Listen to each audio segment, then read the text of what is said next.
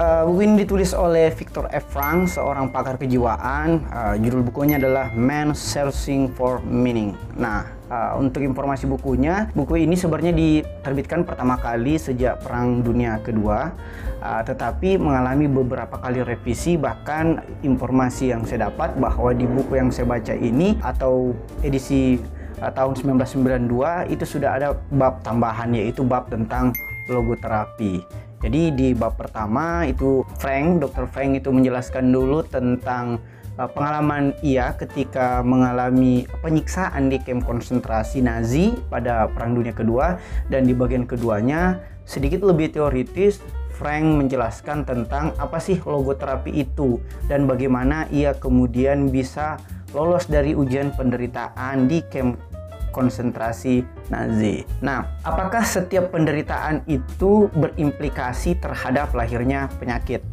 Nah, kan kita biasa tuh dengar penderita mental atau penderita gangguan kejiwaan dan sebagainya. Apakah semua yang menderita sudah dipastikan kemudian dia mendapatkan penyakit? Nah, tidak semua yang menderita itu berimplikasi pada datangnya penyakit. Kita mengetahui bahwa penderitaan itu terbagi secara garis besar itu terbagi dua yaitu penderitaan mental dan penderitaan fisik. Nah, dalam buku ini tentunya kita tidak membahas tentang penderitaan fisik karena uh, latar belakang dari Frank adalah uh, pakar kejiwaan sehingga yang kita bahas tentunya adalah penderitaan mental. Tetapi penyakit uh, mental itu tidak semata-mata lahir dari penderitaan atau dalam arti lain tidak semua penderitaan melahirkan penyakit. Kita mengetahui ada tanda-tanda seseorang yang terserang gangguan kejiwaan yaitu yang paling sederhana misalnya gangguan kecemasan. Nah, gangguan kecemasan ini menyebabkan uh, adanya perubahan pada perasaan si penderita gangguan tersebut. Nah, ketika bereskalasi menjadi lebih tinggi, si penderita kemudian mengalami apa yang kemudian disebut sebagai depresi, yaitu gangguan terhadap pikirannya. Dia menjadi semakin sulit dalam mengambil keputusan dan sering menunda-nunda pilihan. Sementara eskalasi paling puncak dari gangguan kejiwaan adalah lahirnya apa yang kemudian disebut sebagai stres. Stres itu adalah gangguan yang menyebabkan perubahan perilaku dan fisik. Jadi ada tanda-tanda fisik yang kemudian terjadi, begitu pula dengan perilakunya. Misalnya uh, fisiknya menjadi semakin pucat, uh, cara berpikirnya menjadi semakin mengawang-awang, cara berjalannya, caranya berbicara dan sebagainya. Tetapi tidak semua uh, penderita itu uh, bisa berlanjut menjadi seorang yang mengalami penyakit gitu karena penderitaan sebenarnya itu adalah identik ke dalam diri setiap manusia. Jadi selama kita hidup, selama itu pula kita pasti menderita. Sehingga penting untuk kita demarkasi dulu nih, apa sih itu penderitaan. Nah, untuk lebih mudahnya, mari kita mendefinisikan penderitaan dengan melakukan pembalikan terhadap kebahagiaan. Dale Carnegie menjelaskan bahwa jika kesenangan adalah mendapatkan apa yang kita inginkan, maka kebahagiaan adalah menginginkan apa yang kita dapatkan. Jadi kesenangan itu sederhananya ya kita dapat apa yang kita inginkan. Sementara kebahagiaan itu kita menginginkan apa yang kita dapatkan atau dengan kata lain adalah bersyukur. Sementara antonim dari kebahagiaan adalah kesengsaraan. Jadi bukan penderitaan loh ya. Kesengsaraan adalah ketika kita tidak mensyukuri apa yang telah kita dapatkan atau lawan dari kebahagiaan itu. Atau dalam bahasa agama ia sering disebut sebagai seseorang yang kufur nikmat. Nah, lalu gimana dengan penderitaan? Penderitaan adalah kebalikan dari kesenangan. Penderitaan adalah kita mendapati apa yang tidak kita inginkan. Seringkali setiap hari kita mendapati sebenarnya apa yang tidak kita inginkan. Itulah yang kemudian disebut sebagai penderitaan. Tetapi tidak semua orang yang menderita langsung bisa menjadi berpenyakit atau langsung menjadi tidak bahagia. Di sinilah pentingnya kita menerapkan apa yang kemudian disebut sebagai kunci dari logoterapi, yaitu sabar dan syukur. Logoterapi yang dijelaskan Frank terambil dari dua kata yaitu logos dan terapi. Logos artinya pikiran atau pemaknaan sementara terapi adalah metode penyembuhan sehingga terjemahan bebas dari logoterapi yaitu mazhab psikologi yang dianut oleh Frank ini adalah bagaimana kita memaknai uh, penderitaan melalui terapi. Nah, di dalam tulisan saya juga saya jelaskan tentang efek dari logoterapi ini. Efek dari logoterapi ini kita kemudian dapat membatasi antara satu level manusia dengan level manusia yang lainnya. Sehingga terciptalah lima level kemanusiaan. Yang pertama adalah mereka yang tidak mensyukuri nikmat. Mereka yang tidak mensyukuri nikmat itulah yang kemudian disebut sebagai orang-orang yang kufur. Nah, level yang paling bawah adalah orang yang kufur nikmat. Nah, setingkat di atasnya walaupun tidak lebih baik dari orang yang kufur nikmat adalah mereka yang tidak sabar ketika mengalami penderitaan.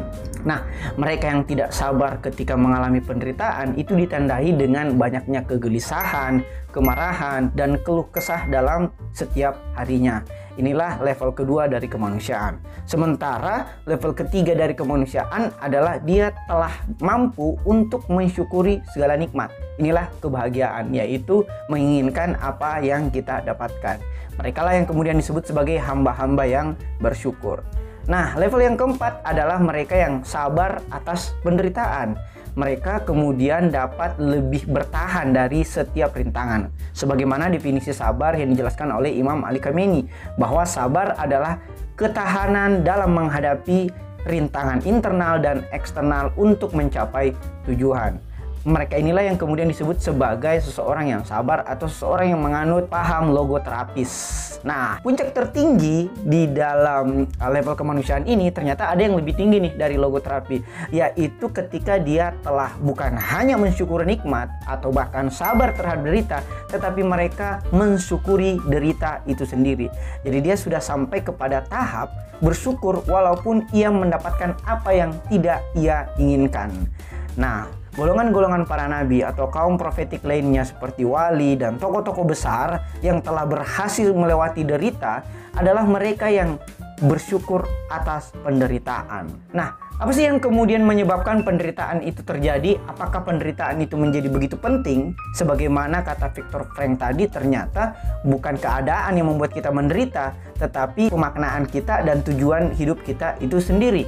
Nah, di sini saya jelaskan pula empat faktor yang menyebabkan seorang menderita. Pertama, bahwa kenapa penderitaan itu ada karena ujian dari Tuhan. Jadi penderitaan itu merupakan serangkaian ujian dari Tuhan yang pada gilirannya mengantarkan kita kepada faktor kedua dari penderitaan, yaitu agar Tuhan dapat membedakan level-level kemanusiaan kita. Apakah kita adalah hamba yang kufur, hamba yang gelisah, hamba yang pemarah, hamba yang mengeluh, atau ternyata kita adalah hamba yang bersyukur, hamba yang sabar, atau hamba yang bahkan dapat bersyukur walaupun mendapati penderitaan. Nah, faktor yang ketiga dari penderitaan itu adalah dapat membentuk karakter diri kita. Jadi penderitaan itu sebenarnya memiliki fungsi yang substansial dalam eksistensi kita sebagai umat manusia. Karena dengan penderitaanlah kita dapat membentuk karakter diri kita. Ketika kita sabar, ketika kita syukur, itu akan berpulang sendiri ke dalam diri kita. Sementara sebaliknya, ketika kita marah, mengeluh, dan berkeluh kesah, atau bahkan gelisah setiap harinya, itu juga akan berpulang kepada